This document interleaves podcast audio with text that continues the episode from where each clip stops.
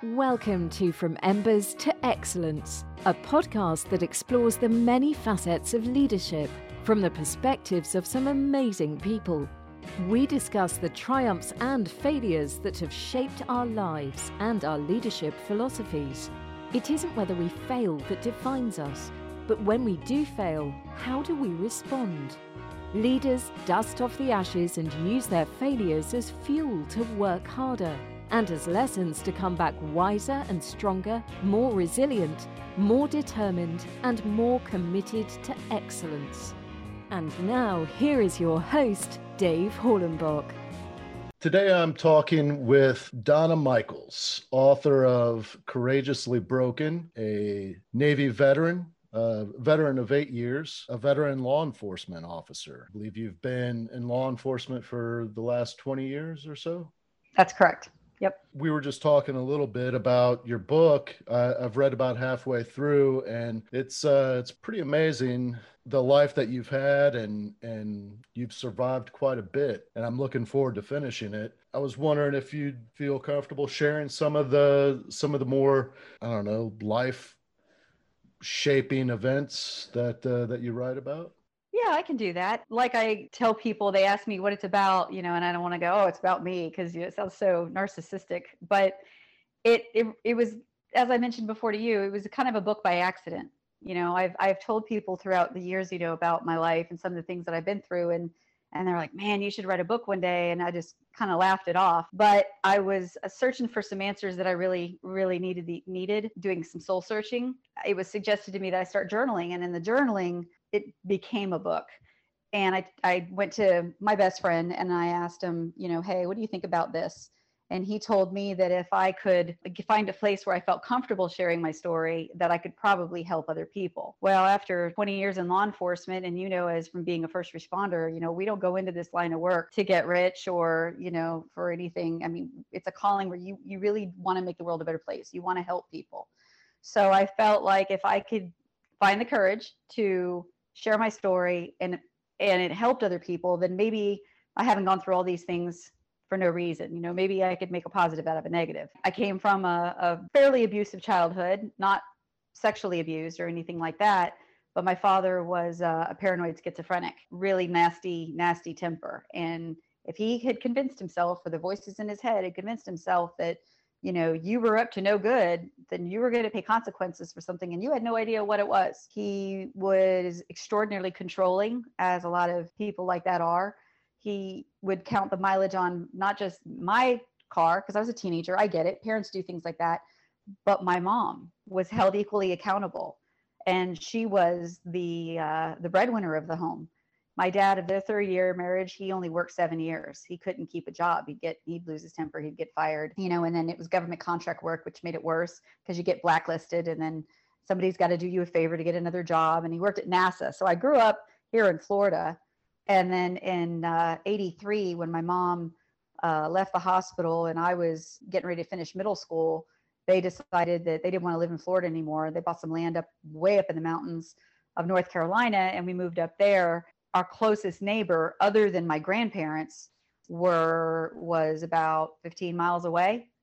Uh, we were tucked up in the mountains gravel dirt roads ice storm come through you were snowed in it was roughing it no electricity.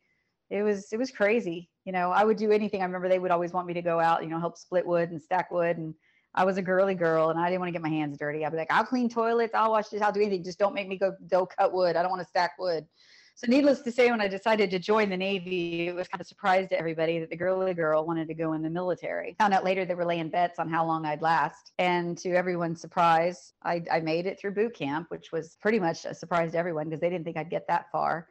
And then I got to, I went to A school in Mississippi, which was only five weeks long. And then uh, ended up with orders to the Azores, which I had never even heard of and I ended up there. And I'm, I'm, I'm leaving details out on purpose because it's all in the book, obviously.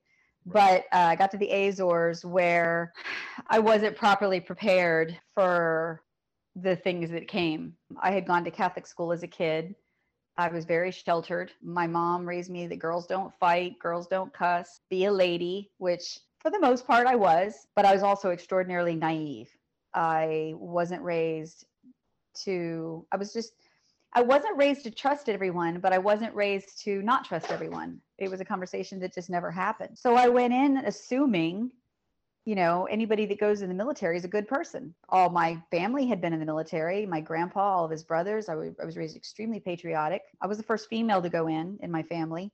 All i wanted to do was was adventure and see the world and get paid doing it and hopefully learn some skills that i could use later in life I just wanted to serve my country, really, is what it was all about. And that's as far as I could see. So when I got to the Azores, uh, it was a rude awakening for me. I never even realized it till someone else pointed it out. Actually, in the last couple years, I ran into someone, believe it or not, here in Florida who I worked with in the Azores. He's an Air Force guy and he ended up retiring out of Patrick Air Force Base. But we talked about it and he's like, you know, you don't you don't get it. And I'm like, what? And he goes, every time a female arrived, he goes, We couldn't wait to get a look at her. I'm like, Why? And he goes, Did you not notice the ratio?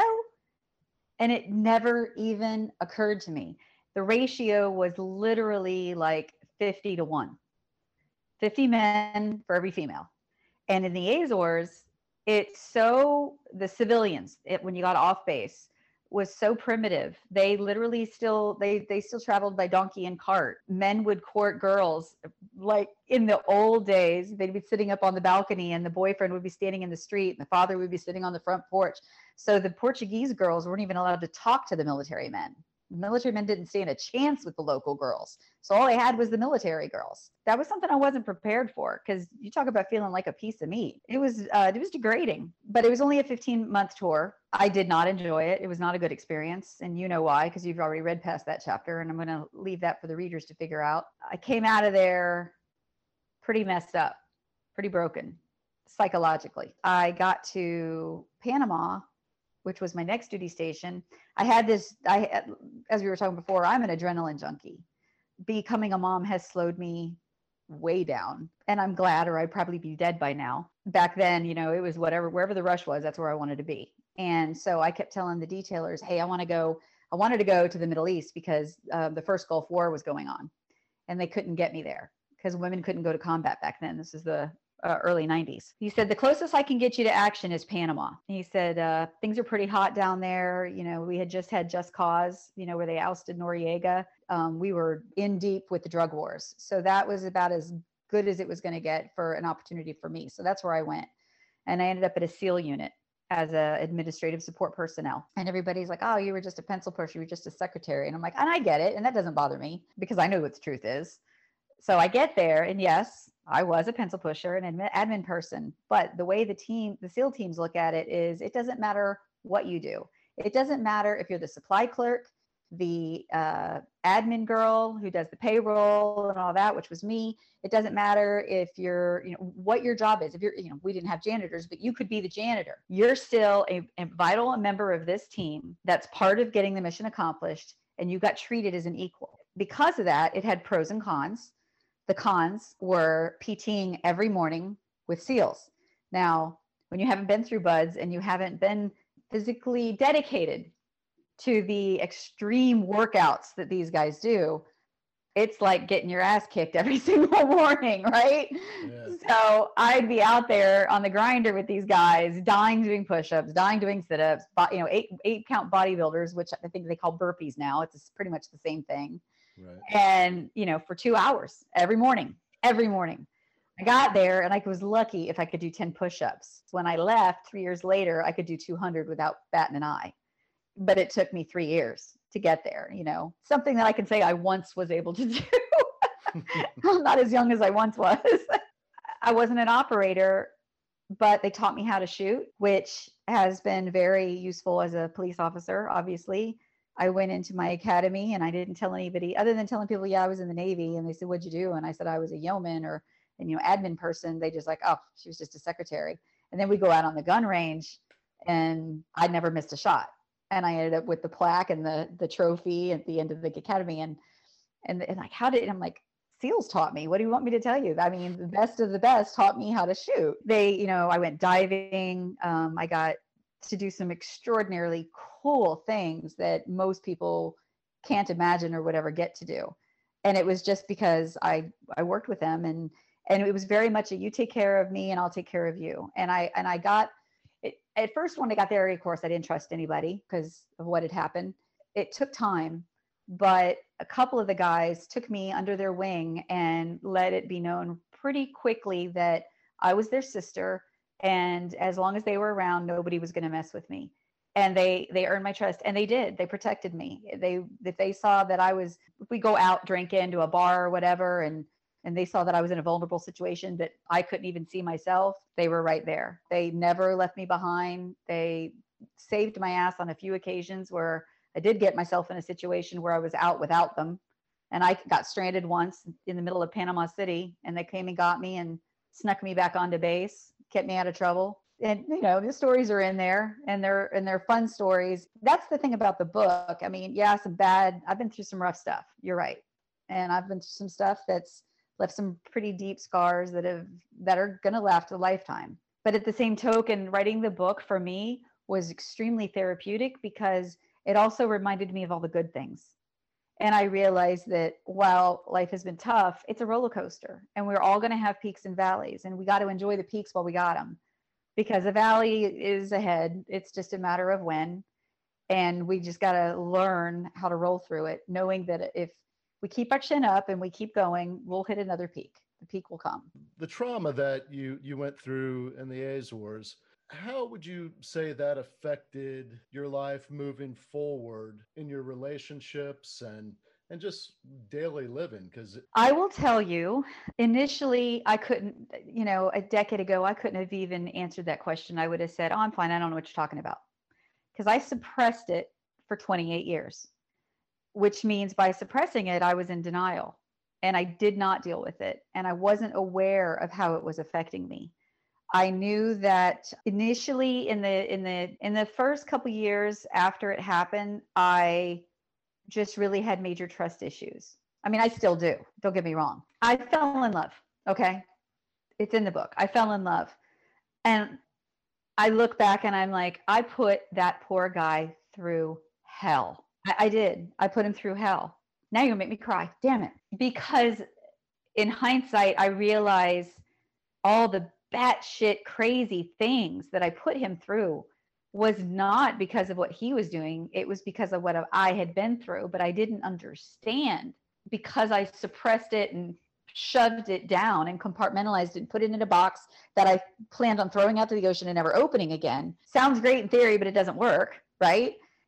so that every time he did something that my crazy brain didn't think was okay, or maybe I didn't, you know how you perform the way you train. So in life, you go to have a conversation with a boss, or you go to have a conversation with someone, and you know it's not going to be an easy conversation. So you try to rehearse it in your head how you want this conversation to go so that it will come out the way you plan in your head. So I fell in love with this guy. And in my mind, at the age of 20, I had an vision of what a good relationship should look like and a way a good boyfriend should act. Mind you, I came from a fucked up family. I never had a good example. I never had a good father figure. I didn't have a good example. I had a crazy father who treated my mom and I like shit. So I didn't, I really, I had the fairy tale in my head. That's all I had. So every time he would do something that in my mind wasn't okay, I'd lose my shit on him. And I mean, I put him through hell. God bless him. He he stuck with me because our good times were great.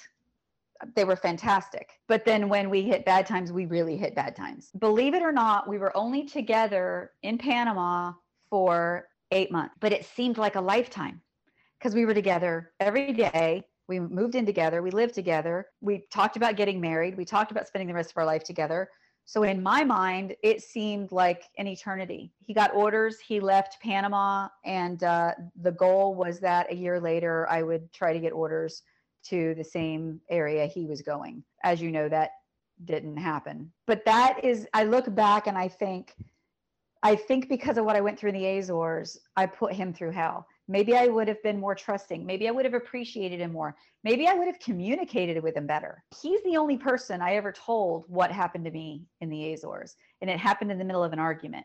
He said to me, What the hell is wrong with you? Because I was acting crazy. And I blurted it out. It was just a spontaneous, I blurted it out.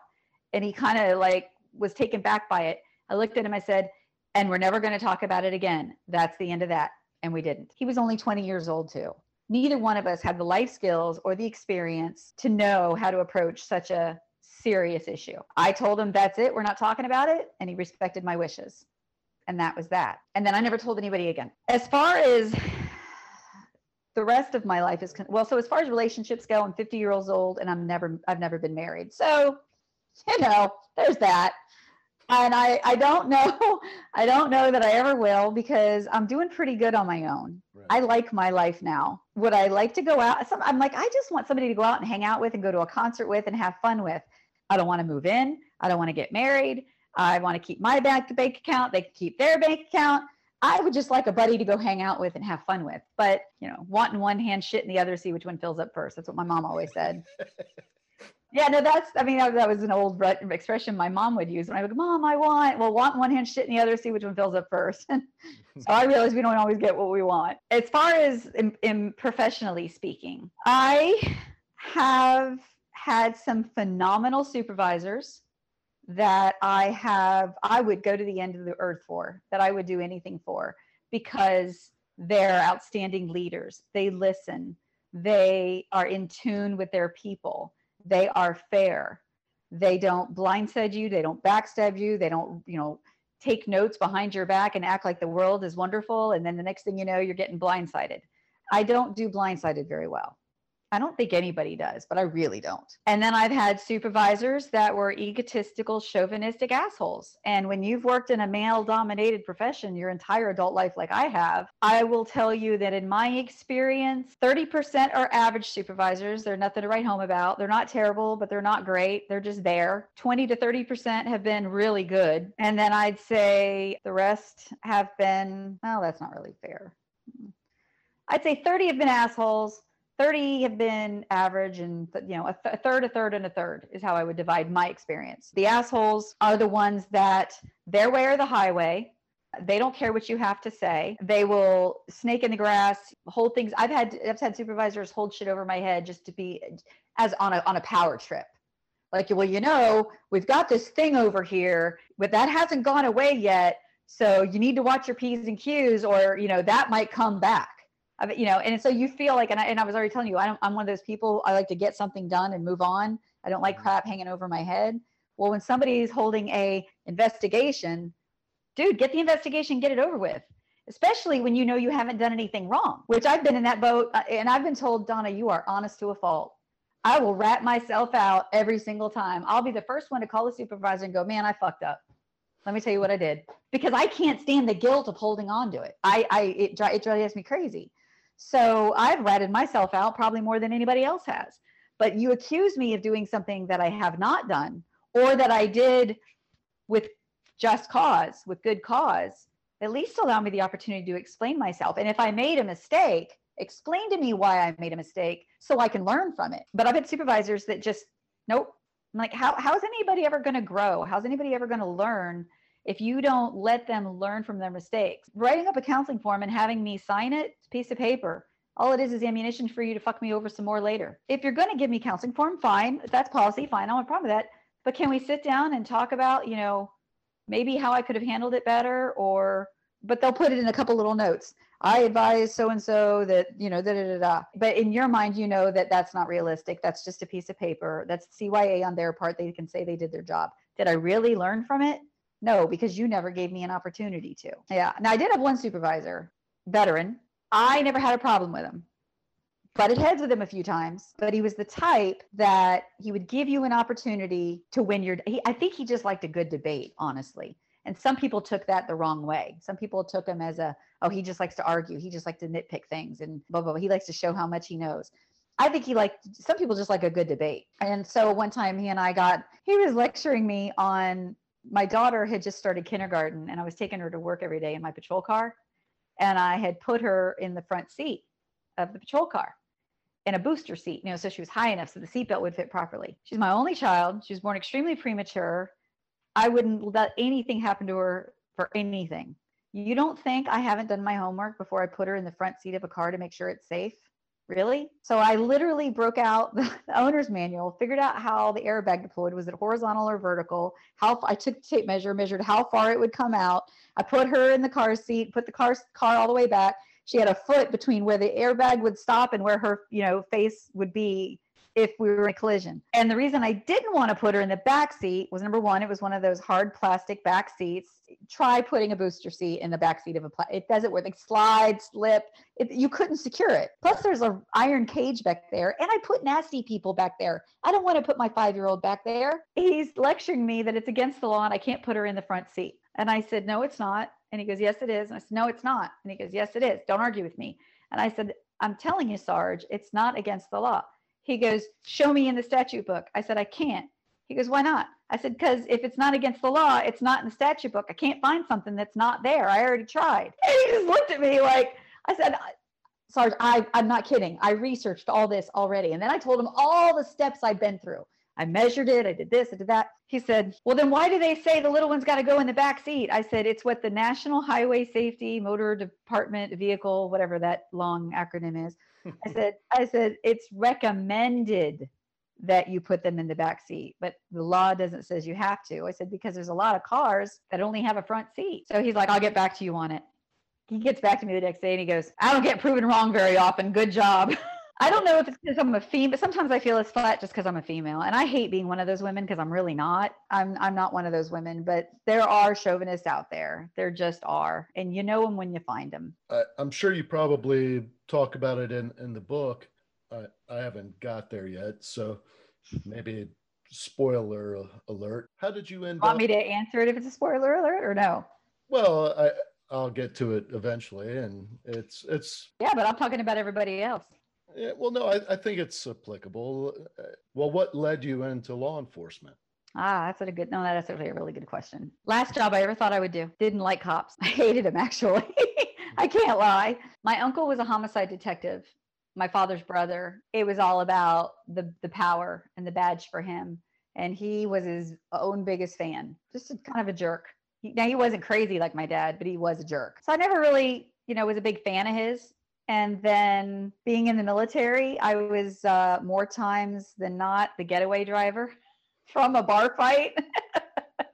the guys would get in a bar fight, and I would be the one to run, go get the car, and then get him in the car, and then and run from the police. And then when I did get out of the Navy, and I first moved to Orlando because I didn't become a cop until I'd been here seven years. I got pulled over and got five tickets the year I turned 25 years old. So when my insurance would have, I know this because it was the year my insurance would have finally dropped, right? Five tickets that year in one year. Speed demon. I can tell you that of the five tickets, only one of the officers was nice, and he was a state trooper in South Carolina. I was on my way back from Virginia. He pulled me over. He was truly the nicest cop that has ever pulled me over. And he gave me a ticket, but he was so polite and nice that I didn't mind having getting the ticket. I got pulled over on I-4 by a Florida Highway Patrol trooper, and the first thing out of his mouth was, "You must be the dumbest bitch on the road. Give me your license." And then I got pulled over by another trooper on the 417 who made me afraid to reach in my purse because he had his he the the way he was posturing himself and the way he was screaming at me and I always carried a gun. I've been carrying a gun since I got out of the Navy, even before I became a cop. I was afraid to reach for my wallet because I honestly thought he was going to shoot me. And he was just a complete asshole. So I had some very, I'd never been to jail, never been arrested, never, you know, never did anything to go to jail. But I just ran into some real jerks. And I had convinced myself that cops are cops because they're just i had this philosophy they're, they're the kids got picked on when they were little and now this is time for payback that was my perception i was working a part-time job at the mall guy came in shopping started talking to me turned out he was sergeant with the local law enforcement agency and he um just small talk started asking me you know what i what i was doing and what i was going to do and whatever and i told him you know i'd been in the military and, and i think what I missed most about the military, and this is when I was just trying to find that camaraderie. I missed it so, so much. I missed that brotherhood. I missed, I missed that family connection with not just co-worker workers, they were my family. I missed it tremendously. It was like a hole that just couldn't be filled. So I was telling him, you know, well, I was in the Navy and this is what I did. And, you know, I wish I could find something that fulfilled me the way that did. And he said, why don't you go into law enforcement? I started laughing at him. I'm like, there is no way I would, I said, I would make a terrible cop. And he goes, no, I don't think so at all. And he goes, that, you know, that's what I love about being a cop. And he started telling me about the brotherhood and, and all that. And, you know, pretty good sales pitch. And I said, well, no, let me think about it. And he, he would start, he would start coming in, I don't know, like once a week or so. And because he, he would work the mall. So he was working there. So he would just pop in and, and just bullshit. He, he eventually persuaded me to come to a ride along. He said, come to a ride along. He goes, and he goes, I'll put you with one of my female officers.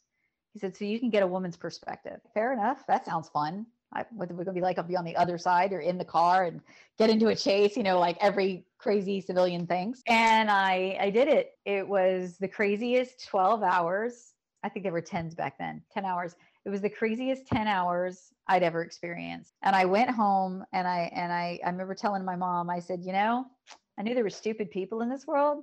I just didn't know how many. Mm. I'm like, holy crap. And I just started telling these stories. Well, then I did another ride along and then another ride along. And next you know, it was like it was a hobby. I was they're like, why don't you just apply already?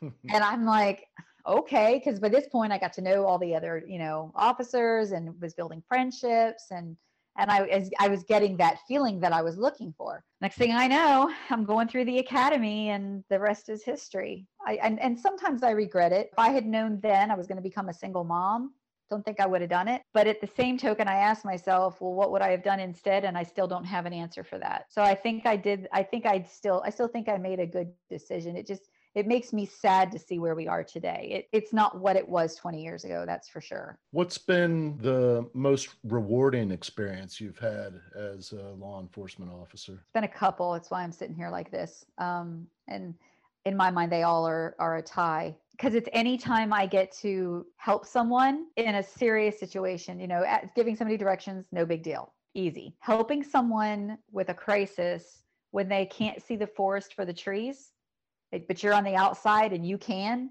and you can guide them and they actually take your advice or they actually listen to you which is rare. And then it works out and they come back and they go oh my god thank you so much. You don't know what that means to me. Those are the moments that keep you going for me anyway. Early in my career we had a kidnapping where a lady was this idiot crackhead was trying to rob her and she didn't have her she was just put out for a walk with her baby in the stroller and because she didn't have any money or anything to take, he grabbed the baby and he took off. Not sure what he was planning on doing with the baby, but that was what he did. So she clearly freaks out. Somebody calls 911 for her. She didn't even have a phone on her. Somebody calls 911 for her. You know, we we set up a perimeter, you know, helicopters up, dogs are out. We found the guy and I got to be the one to give her her baby back. And that was a uh, that was really cool. I mean, that was just you can't put you couldn't put a figure on on that kind of happiness and peace that you give someone you know when you hand them back their child that was literally just kidnapped you know by some crackhead. I've had uh, found homeless domestic violence victims living in their cars with their children because they've got nowhere to go and they they, they fled their home out of fear but had no family and nowhere to go. So i've found a, a couple of those sleeping in their cars behind churches in the middle of the night sleeping taken the time to pull the resources and, and make the right phone calls and get them a safe place to go and get them on the right path. I helped a woman escape her abusive boyfriend by Baker acting her. She literally jumped out of a car on a major interstate in front of a in front of a semi, which jackknifed, and believe it or not, nobody got hurt. It was a miracle that nobody. I mean, it was a huge crash, but nobody got hurt. She was actually trying to kill herself. She jumped out of the car because she, and this is what she told me i would rather be dead than have to spend another minute with him. It was that awful. We found her in the you know because he he called you know he told us you know sh- what she did. So we're assuming you know it's a suicide attempt. Found her and i put her in my car and that's what she told me. And i said what are you talking about? And she told me everything he had done to her everything she'd been through. And I said, okay, here's what we're going to do. So I Baker acted her, which I could legitimately do because based on the circumstances.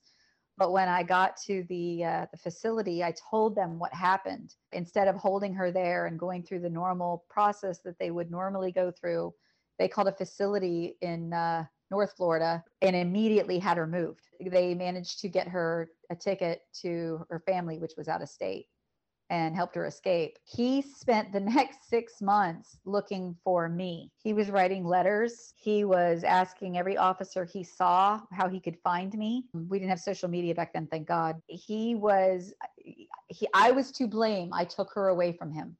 It was all hmm. my fault.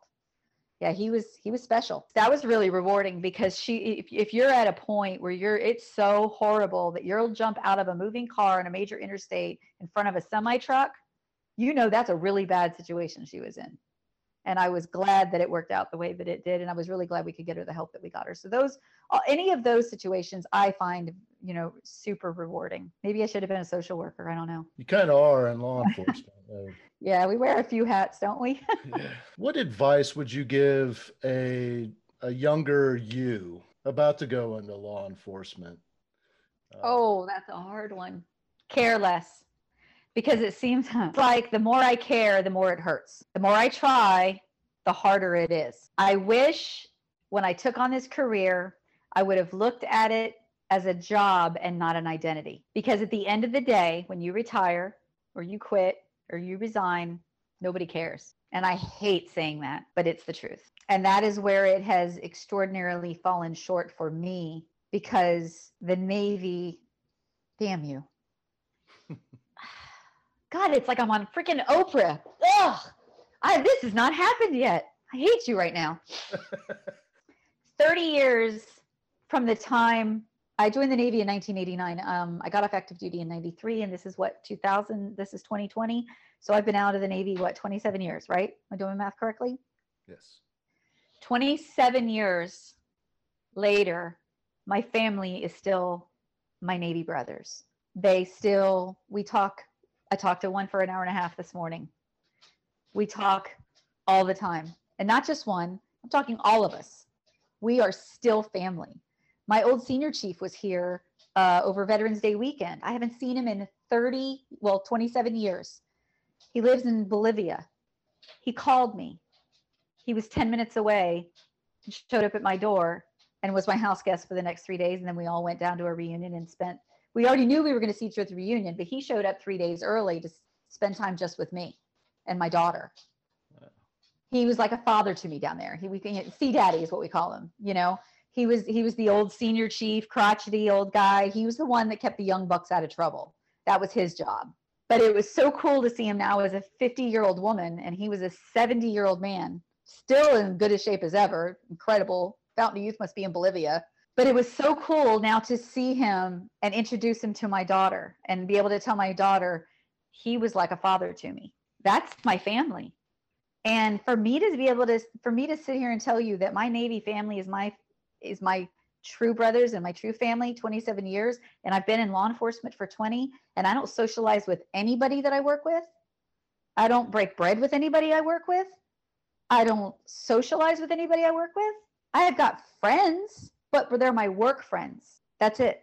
I like them. We laugh together. We, I mean, you know what I'm saying. Yeah. I don't, I don't hate. I mean, I love them. They're, I love them as my work family, but that's where it stops. It stops at the doors. I was in the hospital once for a week. Nobody checked on me, not even my supervisor.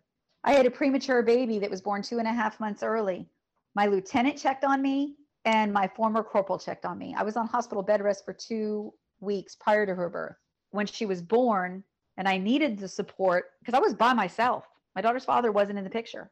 Nobody even checked on me. That hurt. And then I found out the reason they didn't put out a birth announcement when she was born was because they didn't think she was going to make it, so they didn't think she, they should put one out. Really? That was actually said to me. My father died. My coworkers thought I was on vacation. They didn't know my father died, and I was on uh, what do you call it? Bereavement leave. It's not the same. Yeah. And and the ones that think it is are lying to themselves. And if they if they're watching this, they're probably going to hate me for it, but I think they need to hear it. Well, I've actually talked to a couple of other veterans that are in the fire service. I think most veterans go into either law enforcement or uh, the fire department thinking that they're going to have that same kind of camaraderie, and it's always a disappointment because Always. it's never the same. Yeah. And you know, We're supposed to take care of each other. there have been times when several guys on my crew were veterans and you know and you still build that bond but it's not it's not as strong when well you do a really good job of uh, telling that story of how that that brotherhood that that camaraderie that that type of bond how that is solidified so i'll let people buy the book and and read about it but those that have lived it know know what we're talking about Yeah, yeah, no. And and you know, that's the thing. I, I've tried to explain to a lot of my, especially girlfriends who have never served in the military. When I was in my 20s and we still partied and we still went out to you know clubs and you know, back in our young days. And uh they're like, I would be so bored when we would go out. And they're like, You're no fun. I'm like, because y'all don't know how to have fun. Like they would drag me to oh God, I can't believe I'm admit this. They would drag me, my daughter won't see it, to this particular club that was a male strip club because that was the girls' night out. I only went to be the designated driver. That's the only reason I, I hated it. I hated it with a passion. And they're like, I don't understand you. You're no fun. And I'm like, you haven't been where I've been. Where I've been, it's way better than this. This is a joke. This is lame. You know, it, it's in the book when a group of my guy, my brothers came into town to do some training and they're like, get your girlfriends together. Let's go out. And then that my girlfriends who were civilians got to see what uh, my idea was partying was they didn't know what to do. They were like, they're crazy. And I said, I know, ain't it great? you know, this is fun. That nobody was doing anything illegal. There's no no drugs, no illegal, no raping, pillaging, and burning shit down. I mean, it was just shenanigans. Stupid, hilarious shenanigans. And that was our idea. We could have more fun staying in than any club could ever offer. That's just that's just how it was. But they don't civilians don't understand that. And I quit trying to explain it a long time ago because I finally learned unless you've been there, you're never going to understand. Unless you've unless you've walked in the shoes and you've lived it, you you you cannot describe it. I mean, I tried in my book to describe it my best. But until you've really been there, it, it's really hard to understand. you don't exactly say it the way that I would say it, but it's in there. There is a lot of that bonding that happens in the hurry up and wait phase. When Oh, oh yeah, I know what you're talking about. Where you're killing time and it's all seeing who can get who. Yeah. Now in the fire service, you guys get to do that because you guys are all hanging out in the firehouse. And you get that that that hurt when you're in that downtime. Yeah. You guys get that. In law enforcement, we don't have that. We're by ourselves in our cars waiting for the next call. So we don't have, you know, and when we're when we're not going to a call, what are we doing? We're looking for a traffic stop. We're looking for something suspicious. We're checking on businesses. You know, we're we're patrolling. Now the specialty units, I would imagine they get some of what we're you and I are talking about right now. But for the average everyday cop that's just in that's been in patrol or never you know hasn't worked in a tight knit group like maybe like you know um, a vice or narcotics unit or SWAT or those units that work together as teams, I'm sure they have plenty of shenanigan time. But as the average everyday cop, you, you don't there's no opportunity for it. Now i will admit early on in my career i did have a supervisor um, who i loved. He was hilarious and he loved playing pranks. And we used to prank each other all the time and that was so much fun. But somewhere along the line somebody said you're not allowed to do that anymore because somebody somewhere got offended god forbid. For young women going into law enforcement or the fire service, a, a male dominated field like that, you've been there and you've done that. You've been, I mean, you were attached to a SEAL unit that that's the most macho of machismo right there. right yeah for sure what advice would i give yeah, what advice would you give? How, how Don't try to be something you're not. Don't go in with a chip on your shoulder, pretending that you can do anything they can do. Don't go in there trying to be prove to try to prove something that you're not. Be humble and be quiet. Watch and observe and learn. The ones that go in with the I am woman, hear me roar, you know, I can do anything you can do. First of all, don't they don't do Eh, us any favors. They, they it leaves a bad impression. It often causes a lot of tension and it that will always hurt morale. And I am a big believer of of morale is everything. You gotta, you gotta, you take care of your people. Your people take care of you. It's just the way it is. In my experience, when we get, when, when I see women who go in with the, you know, I'm, I'm, I am woman, hear me war. They often make asses of themselves and give other women a bad name. And then if they do fail, instead of owning their own, instead of owning it and saying, okay, I failed because I wasn't properly prepared or I didn't do this or whatever, whatever, for whatever reason, instead of learning from their failure, right? Because we all fail. And the idea is, is, you know, okay, it's okay to fail, learn from it and try again. Well, they won't do that. They'll fail and then they'll blame it on other people. That's my advice. With that said, the men who are the leaders and and the peers for that matter, I think in general, if you go in quiet, you go in humble and you go in with a wanting to learn but not wanting to prove. They are the ones that will help you the most because they will now want to see you succeed. They will lift you up you will become an equal. You know how it is in the fire service. You get the probie. The probie gets the grunt work. They get all the crappy, all the crappy duty, right? The same way in the military. When you're the new guy coming in, you get all the crappy work and you got to work your way up. And this doesn't just go for females, this is our younger generation in general. They all come out of college and they think they need to be the CEO. And that's a big problem. Well, they go in the military. And if they go in as a female in a male dominated world, whether it's the military, fire service, or law enforcement, whatever, and they come in and they expect special treatment just because they're a female, that's a problem. They need to be treated like a rookie, probie, whatever, just like everybody else, and not whine about it. Just do it because that's how you're going to earn the respect. And I see a lot of, I mean, I've had women approach me in grocery stores when I've been in my uniform and tell me, you know, good for you, showing those guys that you can do anything they can do. And it pisses me off. it does. I hate it because it's like one lady, for example, and I go, and she caught me on the wrong day too. This was a long time ago. I said, Really? I said, Well, that's funny because I still can't pee standing up. And she's like, What? And I'm like, Look, ma'am, I said, Did you ever serve in the military? No.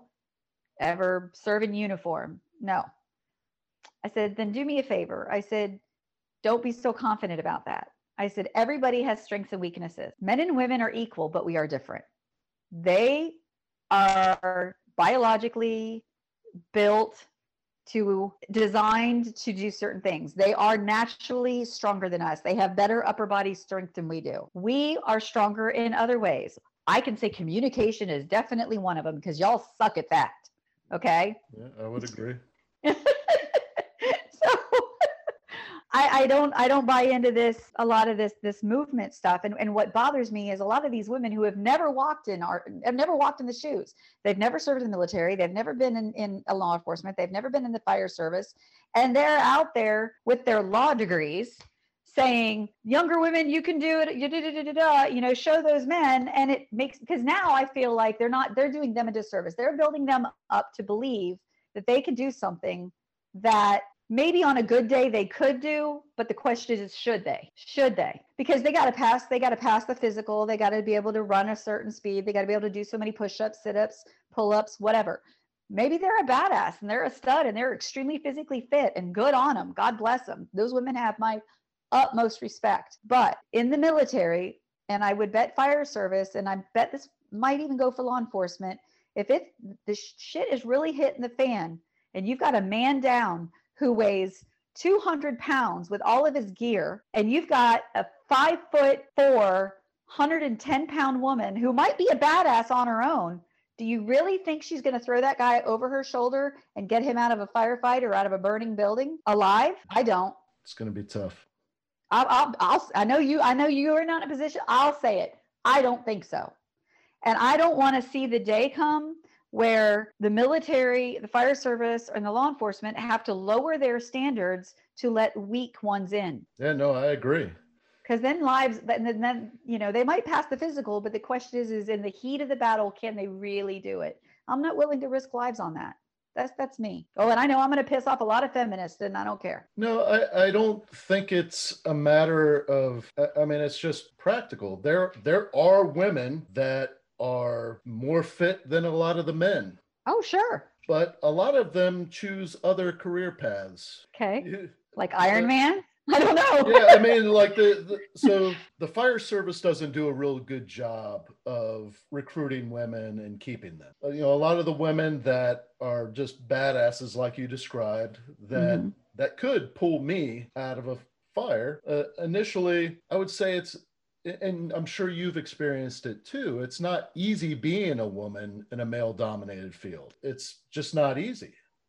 You get treated differently than you do a guy. At times you do. At times you do. That is correct. If you're better than, you know, a good portion of the men, but you get treated shittier, chances are you'll find somewhere where you're more welcoming or Oh yeah. And make better money. Because mm-hmm. yeah, I think it comes down to money. I think you hit the nail on the head because when I start thinking about women who are like what you're describing, you know, like the real badasses, they're out there making money, getting paid, making bank for being a badass.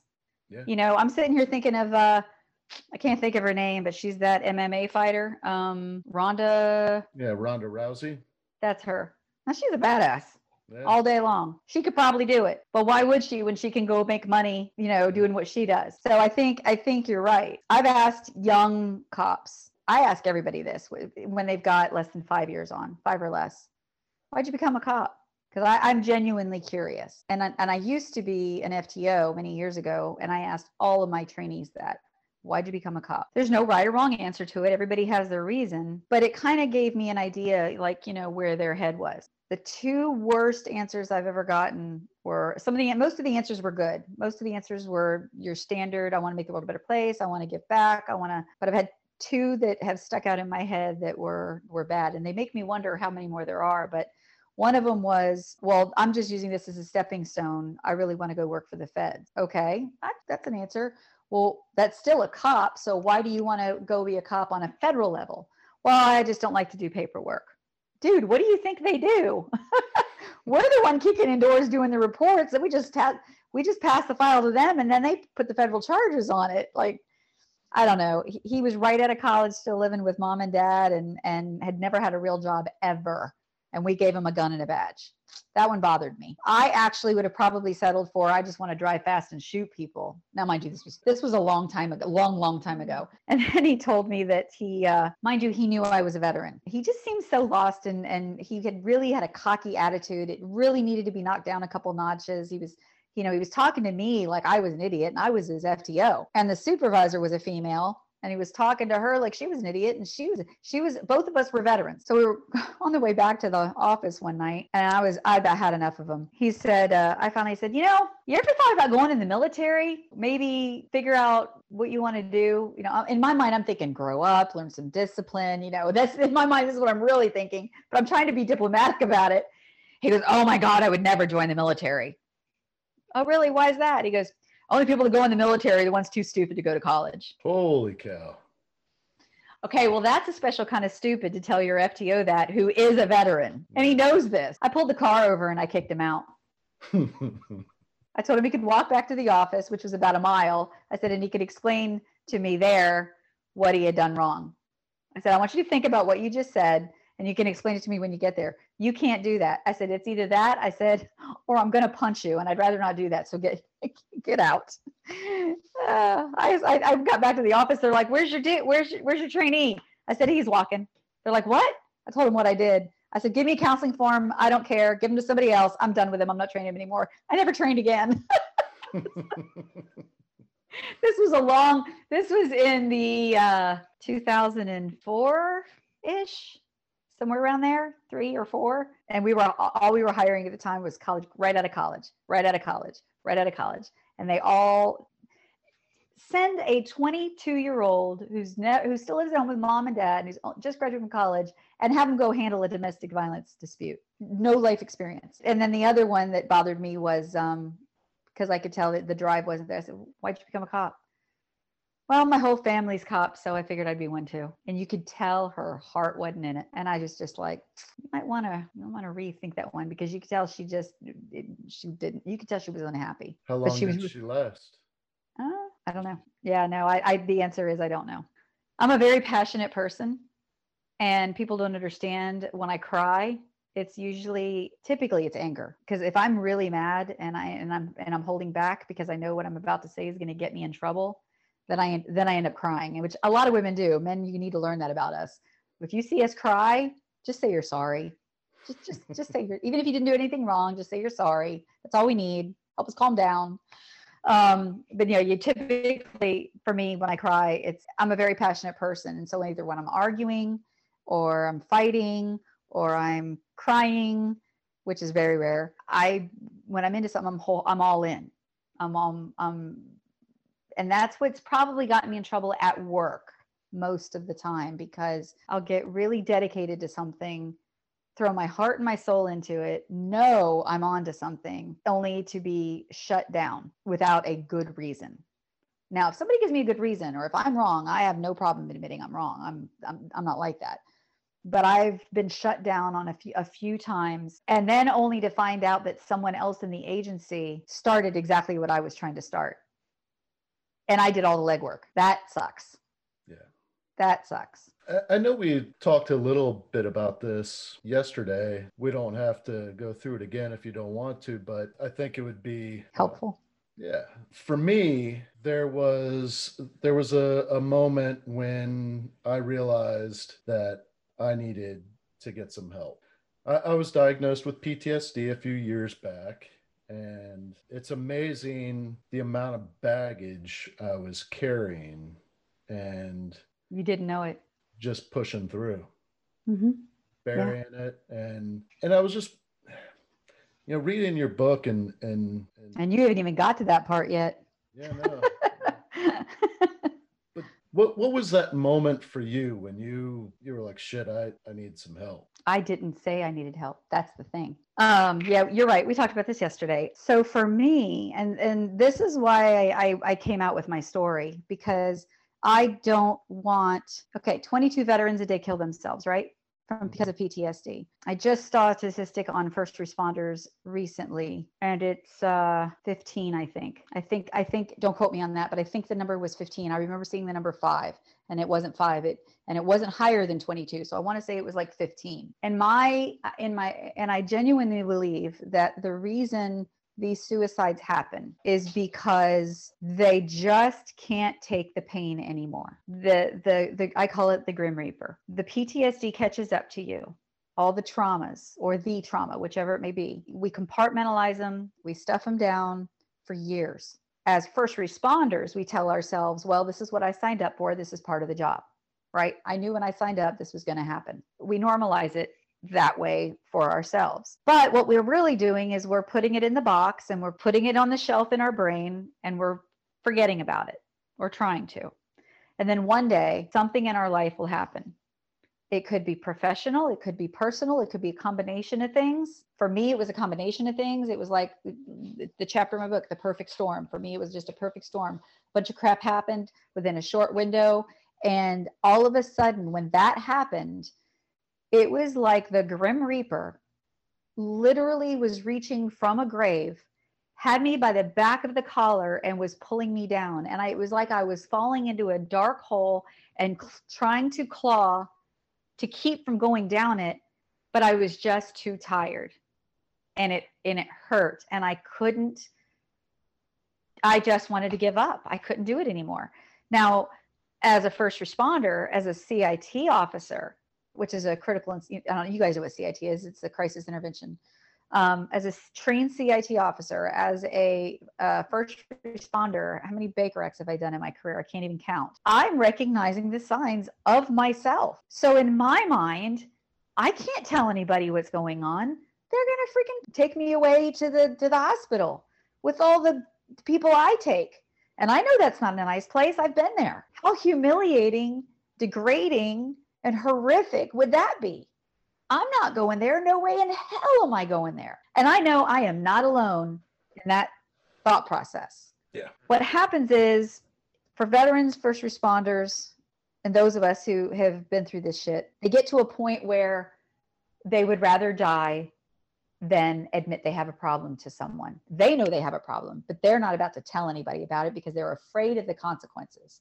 They're going to take my gun. They're going to take my badge. They're going to kick me out of the military. They're going to, you know they're going to all call me crazy oh my god we worry so much about what people think of us and what the, you know and and we we work so hard for me I'd, I'd been a cop 17 years you know i'm like 17 years of of hard work and i'm going to lose it i was convinced i was going to lose it i didn't trust anybody and i have very i have one very close friend in the agency i wouldn't even talk to her she knows plenty of dirt on me plenty. And i trust her with my dirt. I could not trust her with that because she would have she would have made the call. I know she would have done it and i didn't i didn't want the call made. So for me it was a matter of i was sliding down this horrible dark hole and i had decided i was gonna i was gonna punch out. I, I i just didn't know how but i had i had i had put parameters in my head of how i did not want it to go down because i've been on enough of those calls i see the pain that it causes the family i see what it does to the loved ones. And I wanted to protect my daughter the best I could. You would think, or at least even I thought, oh, well, I had my daughter to live for. That should have been enough. But I was so bad that I felt like I was failing as a mother. I felt like she deserved better and I was failing her because I couldn't get my shit together. All I did was cry. I couldn't get off the couch. I would go to work, but I would I would hide. I wouldn't interact with anyone. I would go to calls. I would do the bare minimum and I would leave because I was afraid of losing my shit. It was taking every ounce of strength I had while I was at work to just keep it together. And then when I would go home, I would fall apart. And this went on for a few months. I knew that I wasn't going to be able to keep up the facade forever. I knew that. And I didn't want to. I was exhausted. I was in pain. And I just was done. So I put her on a plane, my daughter, and I sent her to a dear friend of mine who lives out of state. Um, and my daughter loves going up there. It's a farm, and she loves visiting. And so she, we treated it like it was. It was summertime. School was out, so we treated it like it was a vacation. I guess it wasn't a couple months. It felt like forever, but it really wasn't. the The thing that broke me happened on June first, and it was mid July when I was planning this. So it was about six weeks. It just seemed like forever, though put her on a plane, sent her out of state, and started planning how I was going to do it. And then once I figured it out, I was on my floor and I didn't want to. I wanted to, but I didn't want to. I was afraid because I'm Catholic and I was raised to commit, you know, you commit suicide, you go to hell. That that's that's you know, that's what I was raised. Right. You know, but then I would say to myself, but God's got to understand how much pain I'm in. God God will understand. God will forgive me because I can't take this anymore and it was a real struggle. And I called my best friend, the guy that I had fallen in love with in the book. Um, we had remained friends through the years. And I called him because he was the one person who truly, and we just had this conversation like literally two hours ago because I was upset about that little thing we were talking about earlier. Mm-hmm. He called me and and he said, uh, "What's going on?" Because I had texted him and I knew we were doing this podcast and I didn't want to get on here like a raving bitch. So I was trying to get myself, you know, calm down, get my head clear. So I I call I texted him and and I was upset and I said to him, I said, You're the only one that truly understands that when I get really, you know, when I'm in, I'm all in and I get really, really passionate. I said, people don't understand when I'm angry, it's because I'm passionate about something. When I when I raise my voice and get excited, it's because I'm, I'm passionate about it. We we discussed the issue and and he told me to go do my podcast and call him when I'm done and we'll we'll finish our conversation. But anyway, getting back to that. So that day I I called him. He's just my person. And I called him and I said, uh, I wasn't expecting him to answer the phone. He never answered on weekends, but he did for some reason that day. And I was actually planning on leaving a voicemail. Uh, so, so I was surprised when he answered. And I just broke out in tears. I was hysterical. And uh, the only words that he's like, oh my God, what's wrong? Calm down. Tell me what's wrong. You know, I finally just, I just said it. I said, I can't do it anymore. I just want to die. He's like, whoa, whoa, whoa, what are we talking about? And he knew I was going through a rough time. And I told him, I just can't take the pain anymore. I can't do it. I can't, I can't do it anymore. I'm done. He's like, no, no, you don't. No, you don't. Whatever he was doing that day, he stopped it and he spent eight hours sitting on the phone with me, reminding me that I'm the strongest woman that he know he's ever known, that he was always going to be there for me, and that we all go through these times and that uh, he promised me it would get better.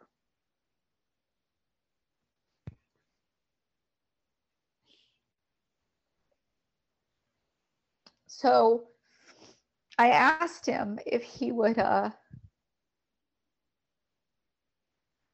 I made him promise me that he wouldn't call the cops on me. I made him promise me that he wouldn't call anybody and report me because I was terrified of, of them taking me away. And he promised me that he wouldn't as long as I promised him I would go talk to somebody. This was a Sunday.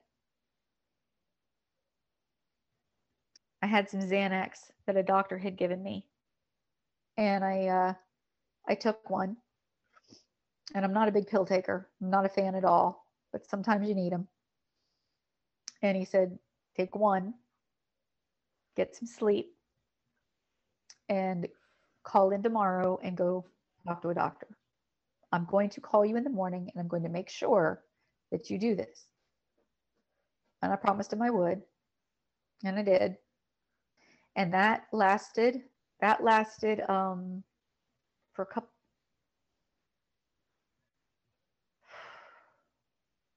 They put me on, they put me on antidepressants.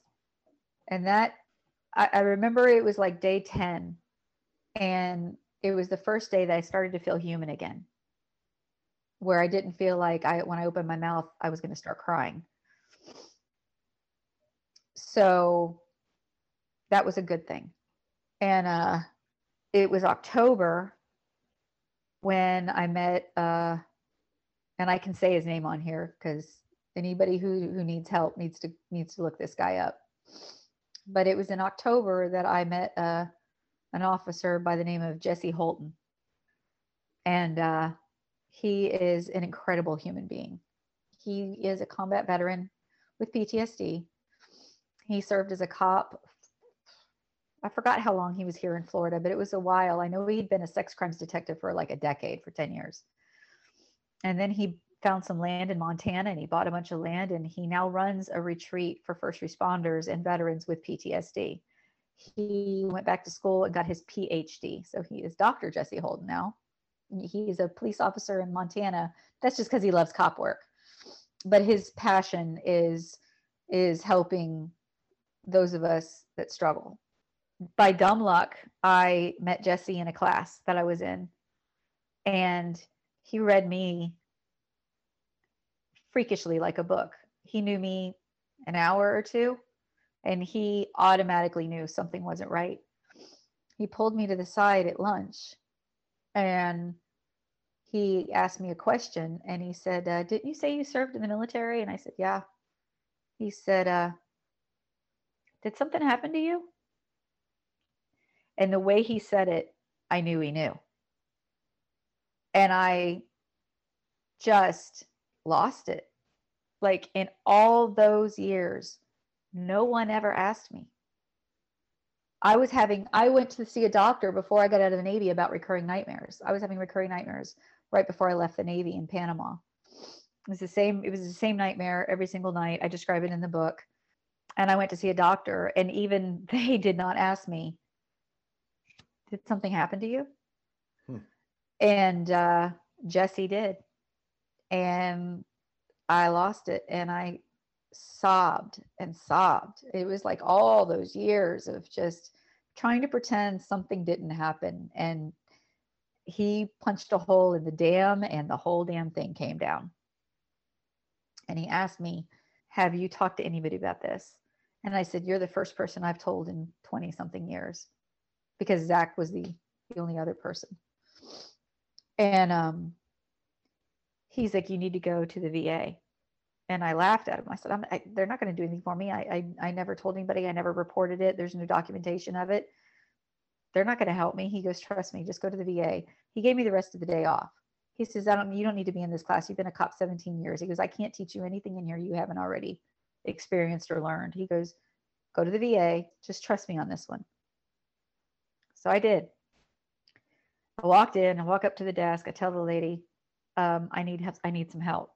And she's like, okay, well, what kind of help do you need? Can I see your ID? And I'm like, I don't have an ID I said, but I guess I need to get one or get processed. I mean, I really didn't. I was trying to speak a language I didn't know how to learn. I did. I hadn't learned yet eh, because the VA, trust me, has its own language. She's just sitting there looking at me like I don't get it, and I couldn't say the words. I couldn't get the words out of my mouth. I looked up, and there happened to be a poster above her head, and it was ex- it was a hotline for women like me. And I just looked up at it and I just pointed at the poster above her head. She turned around, she looked at it, she looked back at me and she saw the tears in my eyes and she said, Have a seat, I'll be right back. Okay. Within 20 minutes, I was sitting in a um, psychologist's office and they were documenting everything. And that was the beginning. And while I'll sit here and tell you, you know, a lot of people bitch and they complain about the VA. Don't be wrong, they're not perfect, but they have come a long way and i think it and i truly think it depends on what clinic you go to. Some are better than others just like any medical facility. For me it was an extremely positive experience. Going through the cognitive uh, processing therapy sucked. I did not like it. Um, at the end of it i told the doctor i think it was a waste of my time. And he said i'm sorry you feel that way. But it was about six months later that i realized I got more out of it than I knew. It just took some time to kind of sink in. The good things that came out of it was I learned my triggers, uh, one of which is cigarette smoke. My mom is a chain smoker. We had fought for years, gotten some horrible fights. Um, and I had no idea that the scent of cigarette smoke was a trigger for me. And it just, it, I smell it and I instantly feel anger. I mean, just horrible anger. So that's a cigarette smoke is, is a big, so then I felt guilty because of how hard I'd been on my mom all those years and bitching at her and, and you know yelling at her and just being I was ugly. And so then I felt guilty because I had I didn't realize I was taking that anger out on my mom. So I sat her down and I told her what I had learned and you know we we cried together and she was much more understanding and she said she was glad I told her because she um could at least understand that it wasn't her it was a situation that was just coming out. It helped me because now i can check myself and instead of getting angry at her i can go mom can you put that out or can you you know because she knows what it does to me. It it really really sets me off. If i get cornered by a, a male in a in an authority position and i get belittled by them Yeah, that'll uh, that'll send me zero to sixty pretty quick. That'll that'll put me right into a fight or flight uh, scenario. Um, I try to flee because I know when I lose my temper, I am pretty nasty. So I usually will tell someone, this conversation needs to stop. I need to go cool off. You know, I need a break. You know, I've learned how to do that. And and most of the time it works but some people don't listen. And when that happens and i can't and i physically can't walk away from the situation for whatever reason then the then the fight comes out and then it's uh pretty volatile because i like i said when when when i get to that point i'm i can be pretty nasty. I can be pretty pretty uh, you know awful. I've never hit anybody. I've never been i've never been violent. But ooh can i uh can I cut somebody in half with uh, with my tongue, as they say? I got that from my grandma. you read about my grandma, didn't you? The one that took me fishing. Did you read the fishing? Come on, man. That's like the first chapter, and that's some good stuff right there. My father's mother that took me fishing late at night. Oh, okay. Yes. No, I yeah, I remember it now. She's uh she's uh she was a piece of work, I tell you. And I got and I got that from her, I'm pretty sure. So um, with all the uh, with all the teens parking in the fishing spot. Yeah, yeah. I remember I was so little, I, I, and I and I didn't even understand what was going on, but I remembered still being embarrassed. You know, the windows were all steamed up, and you know, it was the, it was the local parking spot. And my grandma's, I'm trying to take my granddaughter fishing. You get your asses out of here. And I was just like, oh my god, oh my god, oh my god. That was my grandma. She was she was a trip. God love her. She was she was hell on my she was hell on wheels. That's what she was. She would follow somebody home. She invented road rage. Okay, she invented it. She would follow somebody home if she didn't like their driving and curse them out and drive away. And then she'd drive to our house and say, Well, I read their pedigree. she was a trip. But I loved her. She spoiled me rotten. She was good to me. My grandparents were very good to me. I think that's I think the grandparents are are why I managed to um, survive my childhood because I had really good grandparents. My mom would my my mom wouldn't say that, but I would. And th- and those are your maternal grandparents? Well, the the the crazy grandma that I talked about, that was my father's mother. Okay. Um, then when we got to North Carolina, it was my maternal grandparents that lived uh, down the down the mountain from us and uh, was within like walking distance. So when things got bad at home, I would just go to grandma and grandpa's house and and I adored both of them. I I did. They were my my grandpa was a hell of a man, you know, and uh, loved him very very much. And um, and my grandma was just a really good ear to listen to, you know. So my I, I you know they I just they were good to me. I have no complaints there. And I'm glad. I think it might have been my grandpa that probably inspired me to join the military more than anybody. Even though everybody had been in the military, it was my grandpa that because I just uh, I just looked up to him so much, and um, and he you know World War II veteran, and um, I'm just a man's man, you know. And my grandparents, it was funny, you know, you look at the wedding picture, they literally looked like a Hollywood couple. They were such a beautiful couple, you know, dark hair. He was, he was the tall, dark, and handsome, and she was a, a nightclub singer. They were fascinating. He was, uh, he was the Seabee, right? Correct. He was the Seabee on the on Guam, and they built the uh, what would now be the naval base on Guam. My grandpa was part of the the Seabees that that developed it, and then it became a U.S. territory after the war. Yeah. Matter of fact, hold on a second. This will be the first time I get to show this. I just found this the other day in a box. If you can see it, it's my grandfather in Guam. Wow. I'm going to try and restore it. But yeah. he's sitting on a fallen tree in, in Guam. That's him. Yeah, it does kind of look like a movie star. Doesn't he, though? Yeah so awesome. I'm gonna, I love that picture. I'm, I'm going to try and restore it, see if I can bring it back to life. It's starting to fade, but yeah, he was, he was, he was awesome. He caught me doing so much shit that I should have gotten in so much trouble for. And he never ratted me out once. He, he bailed me out. Like I would do something stupid. I would, like I was a daredevil. I had a ATV uh, motorcycle and I would literally drive it off the side of a mountain and uh, and I would always ditch off of it before it would go over the edge, but then it would go over the edge, and I'd have to go get Grandpa, and he'd get his jeep, and he'd tow it back up over the edge of the mountain for me.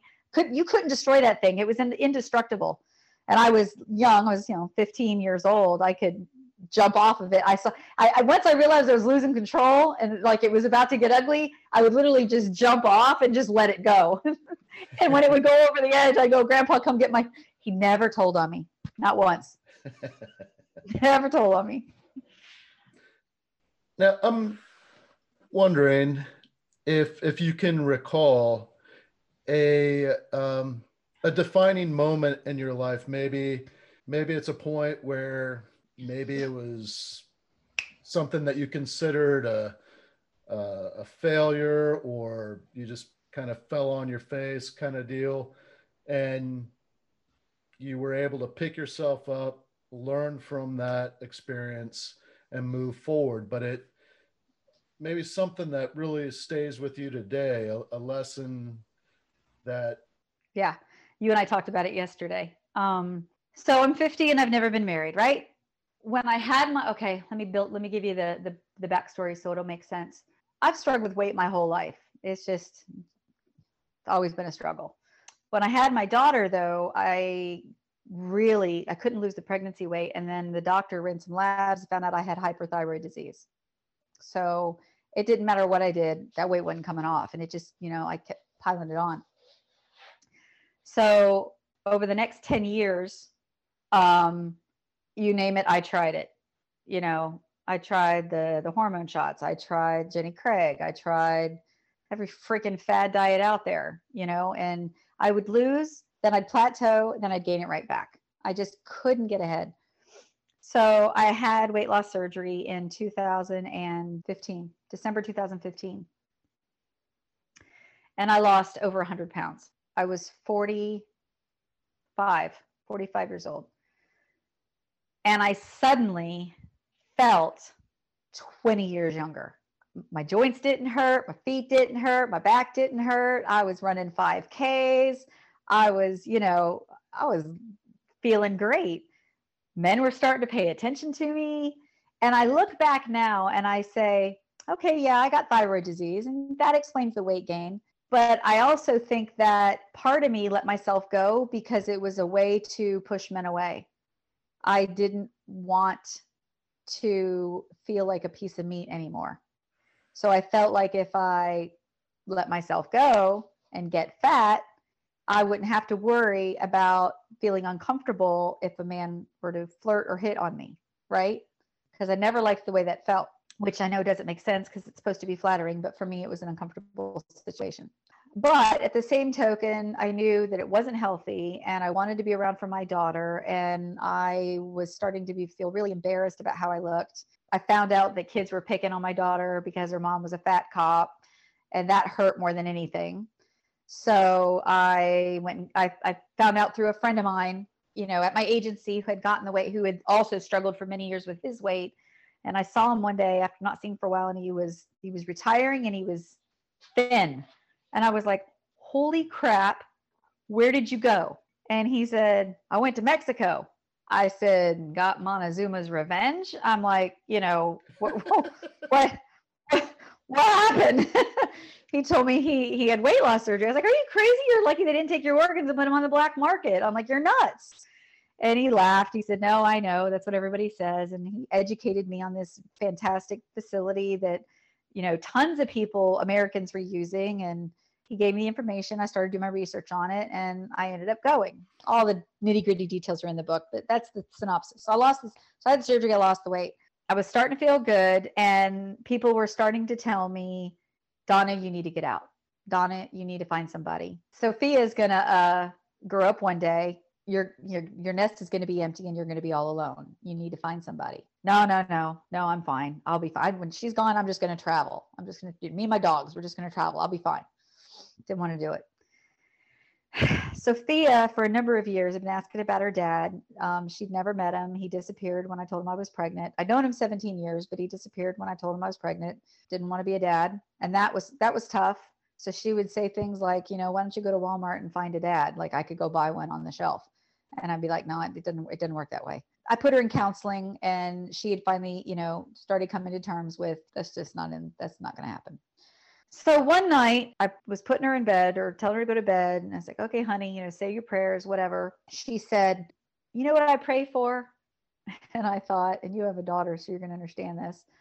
I thought, oh Lord, what is it this week? A horse, a pony, another dog, a cat. Oh, God, what pet do we want now? Right.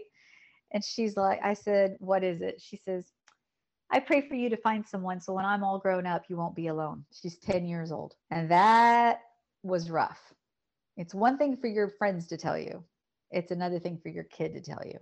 So I went in my room and I just sat there and I cried because I was too scared to do that. I didn't want to do that. Wasn't too much longer that I got invited to uh, help a friend of mine's husband throw her a surprise birthday party. So of course I'll. He wanted help decorating and all that crap. He didn't know how to throw a party. Fine, I'll help you. So I went over it was about it's about a 45 minute drive from where I live. So, you know, I figured I'd be drinking. I just planned on spending the night there. I wasn't going to drive home. I get over there and here he and he walks and he's got a couple of his guy friends with him to help him move some heavy objects. And this guy walks through the door and I'm like, holy crap. I might not be interested, but I ain't blind. And you know, this guy was good looking and he was well built. And he just right away just caught my eye and we hit it off at this party he was flirting with me and i had a little bit to drink so my inhibitions were down i was flattered, you know. And of course, I'm feeling good about myself. I've just lost over 100 pounds. You know, my ego is, it's needing this, right?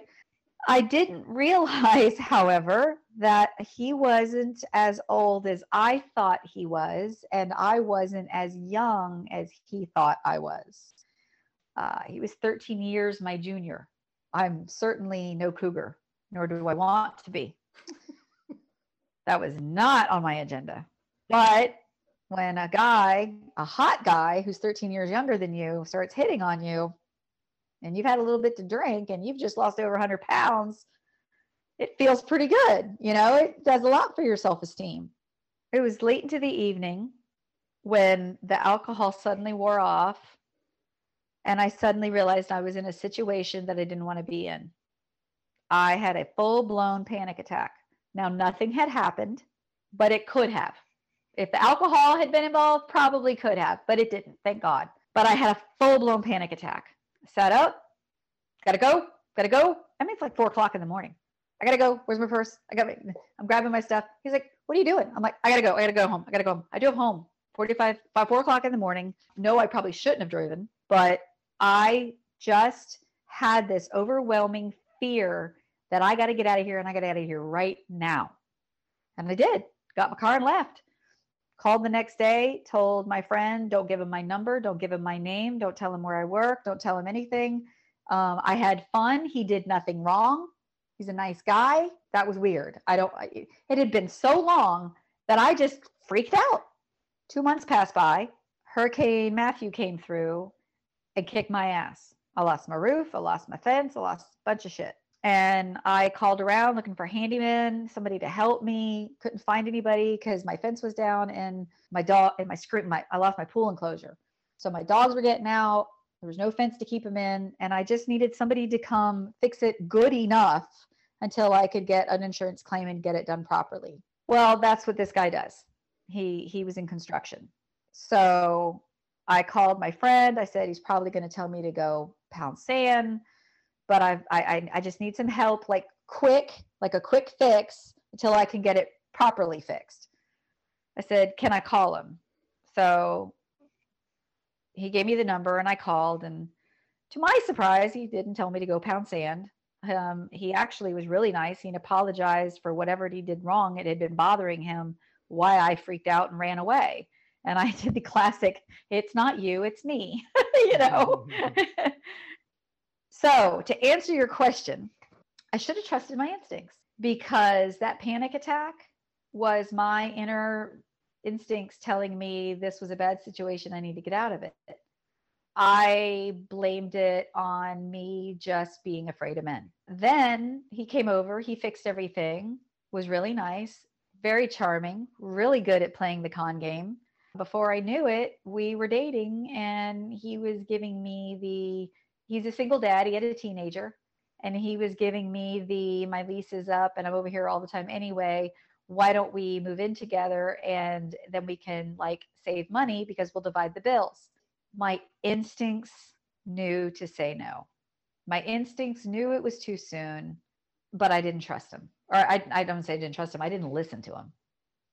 And in hindsight, every freaking red flag that could have been there was there he told me this bullshit story about how he had PTSD from being in the military and he got shot in Afghanistan. Oh my God, the load of bullshit that he gave me. And I believed it because he had two scars, like right here, and they honestly did look like bullet wounds. Why wouldn't I believe him? Oh, he was emotional when he told the story. It was so convincing. And then when he started having problems, he's the drinking then i started noticing he was a really mean drunk. So we started drinking and then he would get really really mean and he would get really really like it, it started to become an abusive relationship. Being the helper and the rescuer that i am or tried to be was begging him you know hey listen let's let's let's get you to the va you know there's i've got friends with ptsd i've been got friends who've been through combat I, because i do. I mean a lot of my all my friends that are in the military i mean we've all been through shit. You know there's this combat mine's not but it's all still shit I said, uh, you know, give me your DD 214 and let me, you know, let me, let's get you some help. I don't know where it is. Find a veteran that doesn't know where their DD 214 is. Good luck with that. We all know where our DD 214 is. matter of fact, we know where all 10 or 20 copies of it we made are because that's what we do, right? That's an incredibly important piece of paper. Right. That just right away, I was like, something's not right. Why doesn't he want help? Why doesn't he want to get benefits? Why doesn't he know where his DD 214 is? So I started digging. He never served a day in the military, not one. The whole thing was a lie. He had had three restraining orders put on him in from other counties from women and it seems like once I started digging, I just kept finding more and more and more and more shit. He had an arrest record I didn't know about. And by now he's living with me and he's um and I'm scared and I was legitimately scared to death of him. He was extraordinarily volatile. So it felt like I was always walking on eggshells, always um worried about setting him off and then it then it occurred to me, "Oh my god. I have got my daughter in the exact same fucked up situation that I grew up in. And that's when I went, no, ain't, no, I am not doing that to her. Because I spent my whole life wanting to know why my mom didn't leave my dad. I did it. I told him, you know, listen, you can stay here. This was in uh, March. I told him, you can stay here for the rest of the school year for your daughter to finish school. But from now on, we're just, we're, we're roommates. I said, I'm not going to kick you out with your daughter you she could because I, I didn't want to do that to her i knew they had nowhere to go the next day i took my daughter to an arts festival and when we came home he was drunk had a metal pipe in his hand and was threatening to kill my german shepherd uh, i sent my daughter to a friend's house around the corner i walked in we got into a huge argument in the house he said give me my guns which i had locked in my safe and i said are you fucking crazy no i'm not giving you your guns he said, They're my guns. You got to give them to me. I said, No, you've been drinking. I'm not giving you your guns. He yells for his daughter. She comes out. He said, Did you see that? She said, See what? He goes, She just hit me. Call the cops. So he was going to have me arrested for bullshit that didn't happen because I wouldn't give him his guns. I grabbed my purse. I said, I'm done. I ran out the door. He chased after me. I took off in my truck and he was chasing me down the street and I was bawling my eyes out. Can't even go home to my own home. I called a friend, got my daughter, spent the night at a friend's house, called into work the next day, went and got a restraining order. And by the time I got done with that and I came home, he was gone. He had taken all of his clothing and his immediate personal effects, but he'd left all all of his other crap. You know what I mean? Like furniture, TVs, that kind of stuff. He took his like immediate personal belongings when it was all said and done, he had I was in I, I, he had uh, suckered me out of seventeen thousand dollars in four months. He was driving a truck that was in my name. He had stolen one of my badges that I didn't know of. That one of my extra small badges. He was putting in his wallet, and every time he got pulled over by the cops, he was badging them. Found all this out later that I didn't know it at the time. I found it out later. I repoed his truck twice. Told him he needed to get it out of my name, or I was sending it to auction. He got himself a new girlfriend, and her mother. This is how good of a charmer he is in a matter of a few months, he got a new girlfriend and she got her mother to buy the truck, paid cash for it, got it out of my name, and paid me back all the money that he owed me just to get me to go away. The only go away was give me my money that you owe me and get your shit out of my house or because literally he wouldn't come get his stuff. He had a whole household full of crap in my house that was sitting in my garage in storage. I couldn't even get in my garage. I mean, come get your shit out of my house and give me the money that you owe me. He wouldn't get out of my life. The whole time he was dating her, he was still, please, I miss you. I love you. And I'm like, no, no, no. You're fucking crazy, is what you are. No. And that is so to answer your question, the mistake is I didn't listen to my instincts. That was a very hard lesson learned. And it's hard because I already have trust issues. That just made them worse. I don't know if I'll ever get in another relationship again. I don't know if I want to. I like my life. It's comfortable.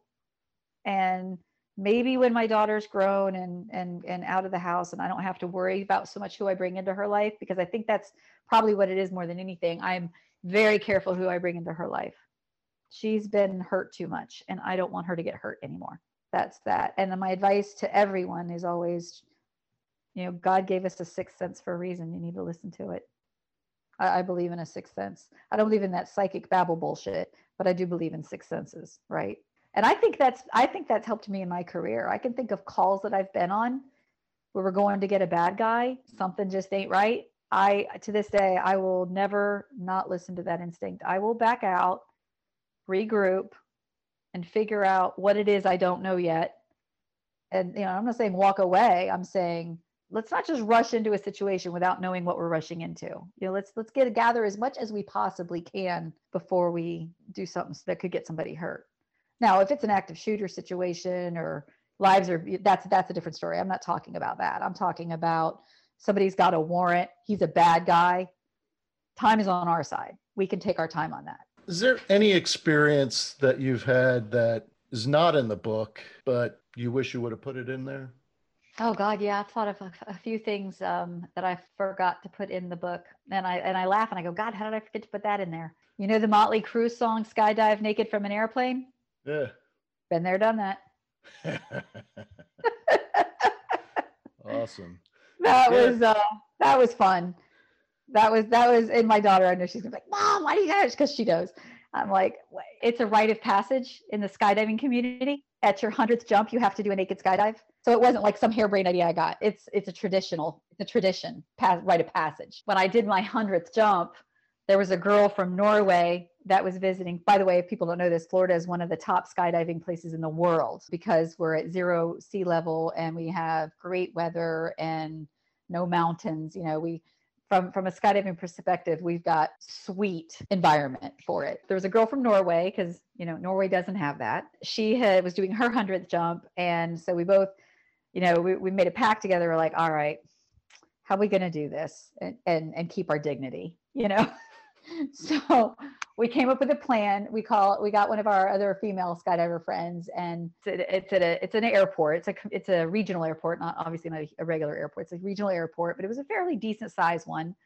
And on the other side of the drop zone was just a part of the airfield that nobody ever used. We're like, all right, we're gonna get on the plane.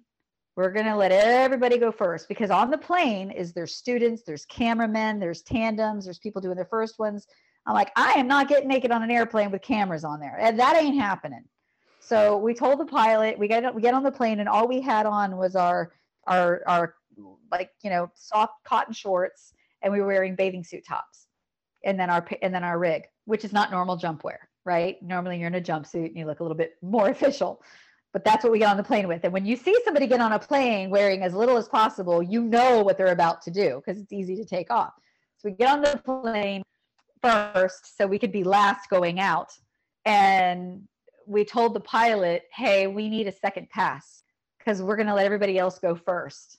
And then while after the last cameraman leaves the plane, that'll give us a chance while the plane's circling around to take our tops off and take our bottoms off. And we tied them onto the top, even tied them onto the side of our rig. And all we had on was our was our sandals. We wore uh, Tevas back then. You know, remember the sandals that you can secure around your ankle. Yes, yeah, so yeah. it's like sports sandals. That's what we were wearing. You know, we're we're like, I can't believe we're doing this. You know, you feel absolutely ridiculous, but in a way it's kind of giddy and you know, it's pretty. You know, it's like going skinny dipping for the first time. There's just something silly about it. Right. So the pilot's like, all right, I got you, girls. You know, no worries.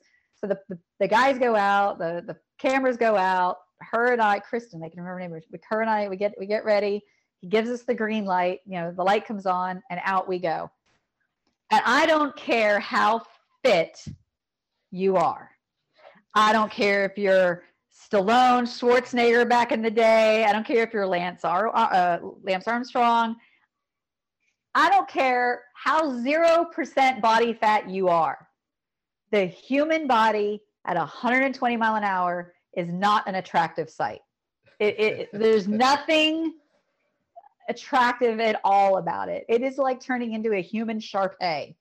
The the skin is just rippling. It's truly one of the funniest things I've ever seen. And her and I are in free fall. We're literally just pointing and laughing at each other because we look so ridiculous. Finally, we, we open our we open our parachutes. We're you know coming down, doing our thing. And remember, we, we decided to land in a remote part of the airport, not at the regular where everybody else is.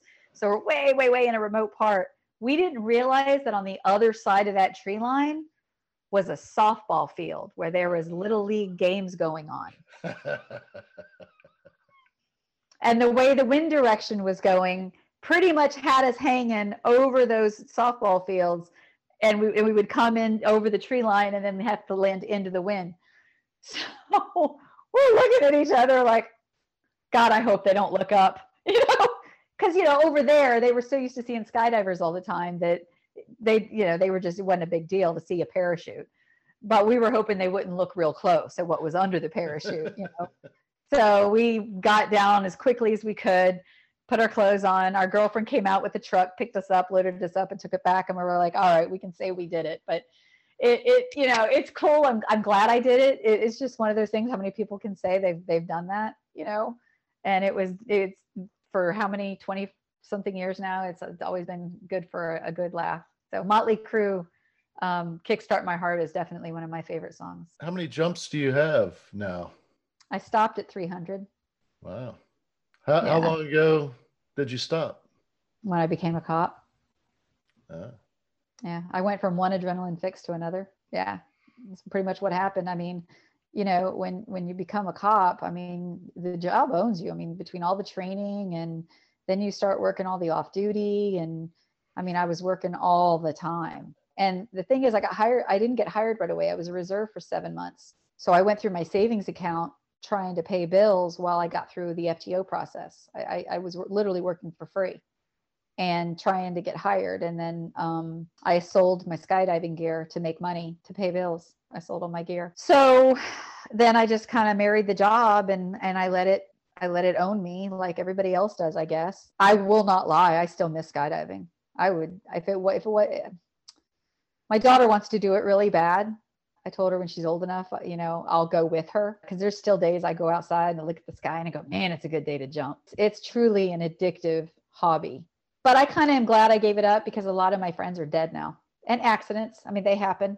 And that's one of those, that's one of those sports where an accident happens and it's, it's, it's either a miracle or you're dead. And eventually the wrong, you know, one, one too many accidents happen. I mean, we've all had accidents. I've had accidents. I, I, I screwed my knee up. I broke my nose once, twice. No, broke it once, but got kicked in the face another time. I mean, accident people are would be amazed how many how dangerous it is just exiting the aircraft because when you do relative work and you're you're doing the you see them do the formations where they're doing this that's what i used to do and when you go out of a plane literally as a ball of human beings you'll get kicked in that's why they wear the helmets. Be like why do you wear helmets? You think that's going to protect you when you land? I'm like it's not for when you land it's for when you're up there because a kick in the face is pretty common actually. Hmm. so we have devices that if we get knocked unconscious it'll open our parachute for us automatically. Say little safety things like that.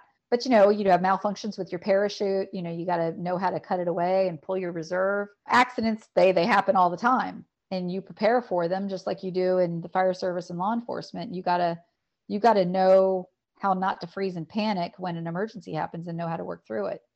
And i and i think i use that if i'm not mistaken when i interviewed for my job the agency they asked me how are you in a stressful situation? And i used a skydiving malfunction as an example of well this happened and i had to keep my cool to work through the problem so that i didn't die. It's one of those things. But then eventually an accident's going to happen that no matter what you do there's nothing you can do and it's just your time and that's it and i and i think now i'm like ah, maybe it's a good thing i left when i did because it might have caught up to me uh, being the daredevil that i was probably would have caught up to me eventually As a law enforcement officer, have you had any moments where you you got off duty and said, you know, I don't know if I want to go back? Oh, I'm sure I have. I think everybody has those. I mean, I had one last week, which I can't talk about. But yeah, no, I mean, I think everybody goes through that with any job, really. We all have bad days. Life is full of bad days, you know, but you've got to you got to sit there and ask yourself, do I really want to leave now before I'm ready? A lot of my friends retired from the military. That will forever be my biggest regret that I that I didn't stay in the military and retire. I say that because I left a phenomenal family behind. Who's to say that if I'd stayed in, I wouldn't have gone to a horrible place like my first duty station? Yeah. I don't know that. I like to think that everything happens for a reason. You know, maybe maybe I got maybe getting out was the right thing for me. Every, you know, writing my book and and and just the wisdom that I've gained, you know, and maturity, I've come to become a firm believer that everything happens for a reason, good and bad. You've got to be able to trust and have faith that while you may not understand some of the shitty things that happens that in the that eventually you're going to go oh you know what? Well if that hadn't happened then maybe this opportunity wouldn't come along. You know there's a saying you know for every for every door that closes you know god opens a window. And i think that there's a lot of truth to that. And i think that that is something that i have definitely found peace with since being diagnosed with ptsd and getting treatment. And when i wrote my book i had quite a few aha moments where i went oh God, you know, I never thought about it, but if this hadn't happened, then that opportunity wouldn't have come. And that was a really good thing for me in my life. As far as like, have I had days where, yeah, of course. I mean, the the context that I was going for, and I, I didn't clarify it well enough, is more like maybe an instance that that scared you. I've I've been in four car crashes. I don't think I've ever been scared at work. I think I've had some serious adrenaline rushes. I think that I have, I take it back. I take that back. I don't know if this is what you're looking for, but this, this is, this is what comes to mind. I did see Pete. Now, remember I told you my daughter was a preemie, right? Mm-hmm. Uh, two and a half months in the NICU. Literally every day was life or death. What crisis is she going to have next? Not knowing if I've ever was ever going to get to bring her home, not knowing if she was going to survive. So to say that I brought home a baby that I valued their life would be in a ginormous understatement. I can tell you I have never taken my daughter for granted, ever, because I am too grateful to have her and I know how much she's gone through to be here. Okay. So, with that said, she was a not even a year old. She was six months old when this happened, give or take. She was less than a year old. And I had a call of a 11 year old girl having a seizure. And I got to and we weren't far and I had a trainee with me. And he was a good trainee actually. And I and I went to the and we went to the call and she was unresponsive and we started CPR and I was doing chest compressions he was doing well this is back when we did mouth to mouth. Damn it. Sometimes y'all take forever to get there and that was one of those times or at least it seems like it you know what I mean it may not really but it feels like it but you know, we got the call that she was having a seizure. We didn't get a call, you know, and the call it never said anything about not breathing or or anything. And, and apparently, you guys didn't get that information either. The only reason we got there so fast is we were literally just around the corner. So it was like, oh, it's right there. Let's go. So we get there and we run in, and she's not responsive. We check her vitals. We start doing CPR. We we bring her back. We get a pulse, and then we lose her again. So we started CPR again. We did that three times and y'all finally walked in the door. I was pissed. Uh, and and I and I'm not, I think I think looking back, I don't think I was really pissed. I think it was the adrenaline probably, you know, because I was like, damn it, where the hell have y'all been? Because in my eyes, this is a kid. You know, this isn't some crackhead or heroin addict. This is a, this is a kid, and we got to save her. I mean, that's and I know y'all feel the same way. I'm I'm I'm certain of it. I mean, I think I think everybody does in this line of work. You'll go above and beyond for the kids. Uh, y'all transported her to the hospital. We ended up going. She was put on life support uh, on a breathing machine. And the doctor that got called over because y'all didn't, there wasn't enough time to take her to the actual children's hospital. Y'all took her to the closest hospital, which is protocol, right? Mm-hmm. So they brought over the specialist at the children's hospital to come evaluate her. And it was the same doctor that had treated my daughter. So I knew him. And I was already in that, you know, life is too precious. I know what my daughter went through, and I wanted this, I wanted this little girl to make it. The doc came out and he said um, that we did a good job and that we bought her time so that her family could say goodbye. And that wasn't what I wanted to hear. I uh, got upset with him. And I and I think I did that because I felt like I personally knew him because I got to know him because of when my daughter was in the hospital. So I felt like I, I, had that kind of a relationship with him that I could yell at him.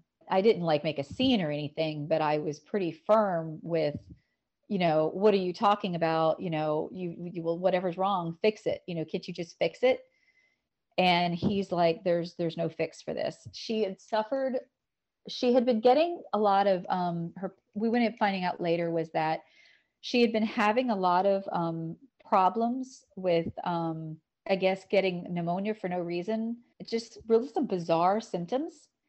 And they kept doing testing on it. And what they ended up finding out, and the parents hadn't even gotten the results yet, was that she had some sort of rare degenerative brain disease where her brain was literally like de- degenerating inside of her inside of her head and there was no cure for it. Mm. And what happened that day was that she had literally drowned in her own saliva. She had lost the ability to swallow. So all of her body fluids were going into her lungs which is why she was chronically having pneumonia and lung problems because she wasn't swallowing her, her saliva it was going into her lungs. She and it was like the involuntary reflexes is what it was affecting mostly. So that was basically and, and what was what was heartbreaking is the parents were looking desperately for answers and they hadn't even got them yet. And and the doctor's like it honestly wouldn't have made a difference because there's literally there's nothing we can do for this. There's there's no cure. You just all you did was buy time for her family to properly say goodbye. That hurt. I mean that really really hurt because i had never even heard of anything like that before and I'm thinking, after everything I've gone through with my daughter, she's out of the hospital, she's starting to thrive, and then something like this could still happen. It that scared me. That was really scary because I felt like with my daughter, we were already through the woods. And to think that, you know, you take a perfectly healthy child and all of a sudden something happens and they're gone. Yeah. And it just scared that that one I went and I remember going in the bathroom in the emergency room and I just I just bawled my eyes out. I mean, I just I just cried. It was really weird because um, that was a night that I remember thinking, if I'm going to fall apart on every call that somebody dies, I don't think I can do this anymore. That was that was one time that I thought maybe this. I was already worried about something happening to me and orphaning my child.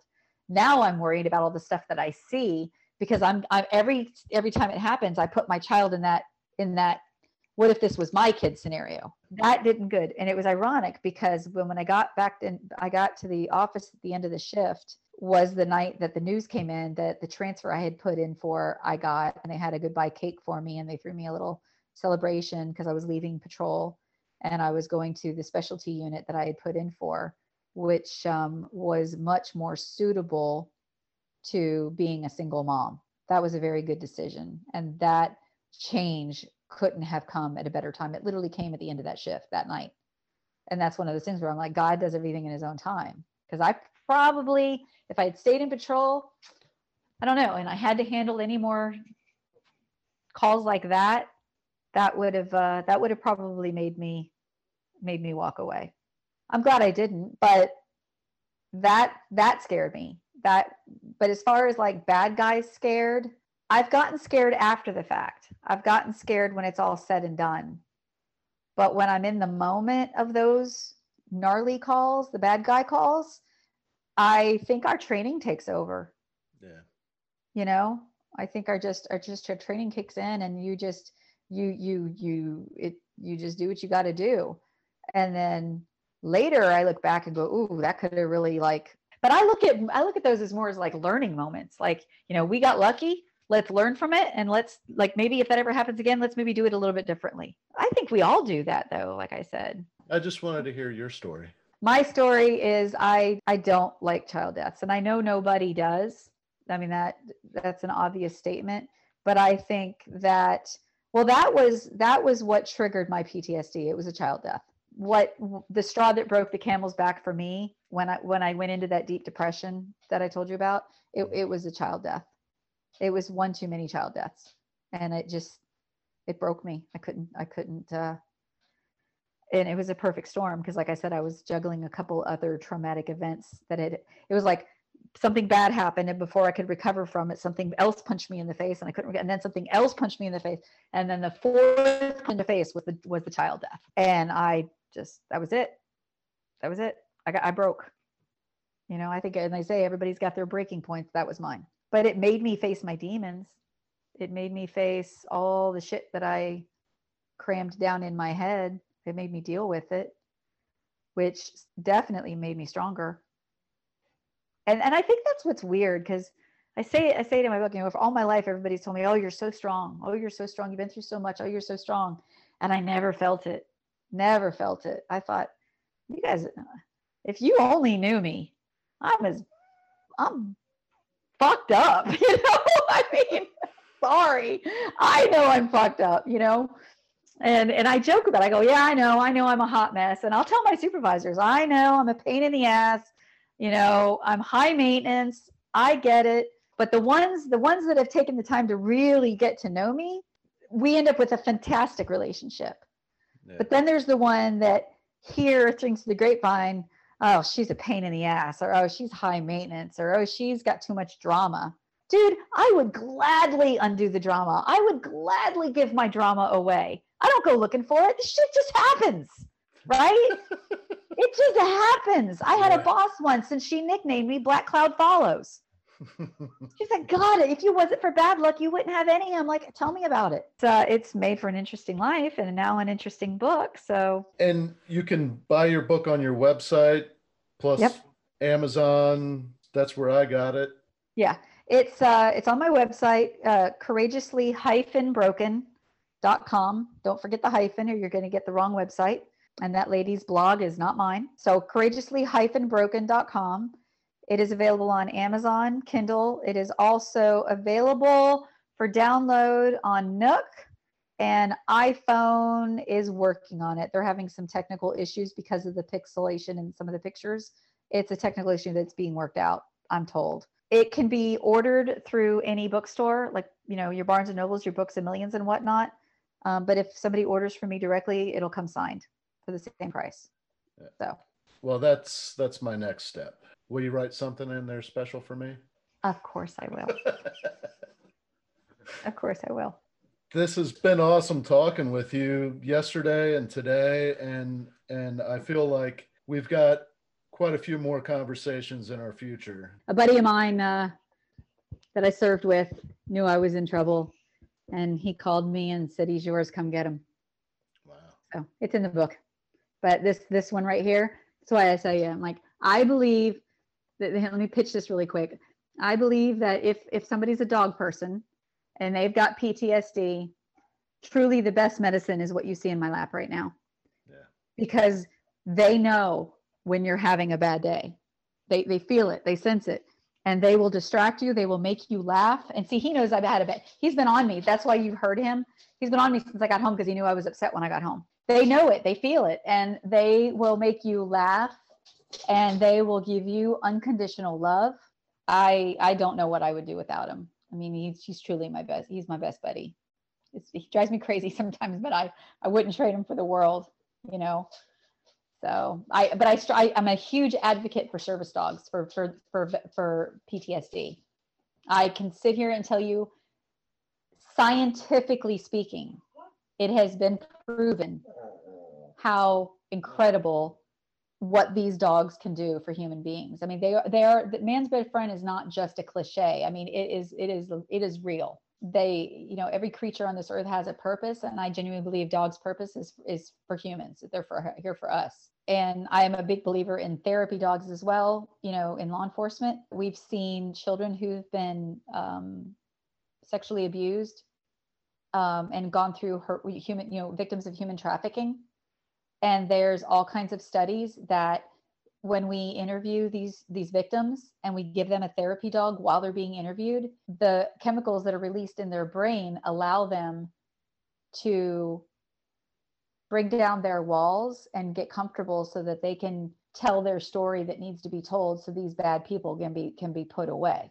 It has been it has been medically statistically proven what these dogs can do for us. And there's so much more that we don't know. I mean we know they're they're now being used for diabetes, epilepsy. Um, they can sense seizures before they come. They can, and and I know for a fact, and that's why they're recognizing them as a service dog for PTSD because they can pick up when a veteran or someone with PTSD is having anxiety or or is about to go to a bad place. They can distract them, get their thought process off whatever it is that's troubling them, and um, and I've seen countless interviews with veterans who said, you know, I was I had a gun in my mouth, I was fixing to do it, and my dog stopped me. My dog reminded me that he needed me and he kept me around. It, there's that, there's countless stories like that. So I'm a am a firm firm believer in in these dogs and and what they can do for us. So that's that's a big thing, and that's one of uh that's one of the nonprofits that I'm donating to.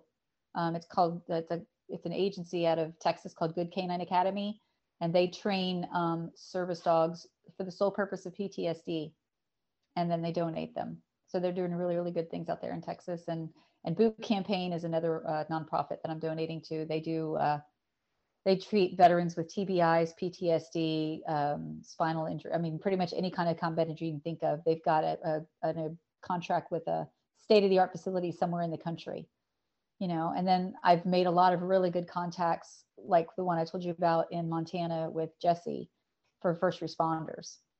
Then we've got one right here locally. Um, his name is Doug Monda. He's a retired SWAT guy, and he runs a nonprofit organization called um, Survive First and Doug saves lives on a regular basis where he'll get a phone call that a first responder's in crisis somewhere. He jumps on a plane, he flies to wherever they are out west, doesn't matter. And he escorts them to one of these retreat locations, treatment facilities that are designed solely for first responders. So you're not going off to the mental hospital like you're terrified of. You're treated with dignity. You're escorted by a brother. You get to the facility where you're welcomed and you're there with people just like you. And they're like they're like retreats. They're nice, but they're they've got the, the legit professional help that they need, but without the embarrassment and shame that they're afraid of. So there's lots of lots of organizations out there. I wish they got a lot more attention, but that's up to us. You know, that's that's that's our job now is to get the word out to let others know, hey, listen, don't be afraid to ask for help. Don't don't be afraid of going to the before it gets to that point where you got to be Baker acted, ask for the help in advance and go to one of these retreats that were designed just for people like you right? So you don't have to deal with all that embarrassment. I've actually got a whole page on my website dedicated to mental health resources and specifically the IAFF, the International Association of Firefighters, has their center of excellence that is what you're talking about a retreat that's geared specifically for the treatment of PTSD and, and firefighters. Yep. Yeah, y'all definitely. I mean, like I said, there's tons of help out there, but it doesn't get the exposure that it needs. It needs a lot more exposure. And that's where I think our leadership needs to step up a little bit. And when I say our, I mean everybody. Some agencies are, and some for some reason aren't. And I don't know why. I think that's still taboo and they don't want to.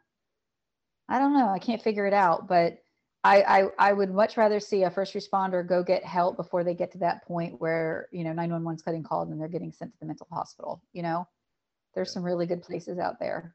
Thank you again. This has been an awesome experience for me, and I'm sure uh, whoever listens to this is, is going to get a lot out out of it as well. And I and I can't recommend your book enough. I like I said, I'm halfway through it. I started reading it last night. It's excellent. wow so thank you. Thank you so much. I really appreciate that. So I'd love to have you back on uh, sometime in the near future. Uh, cool.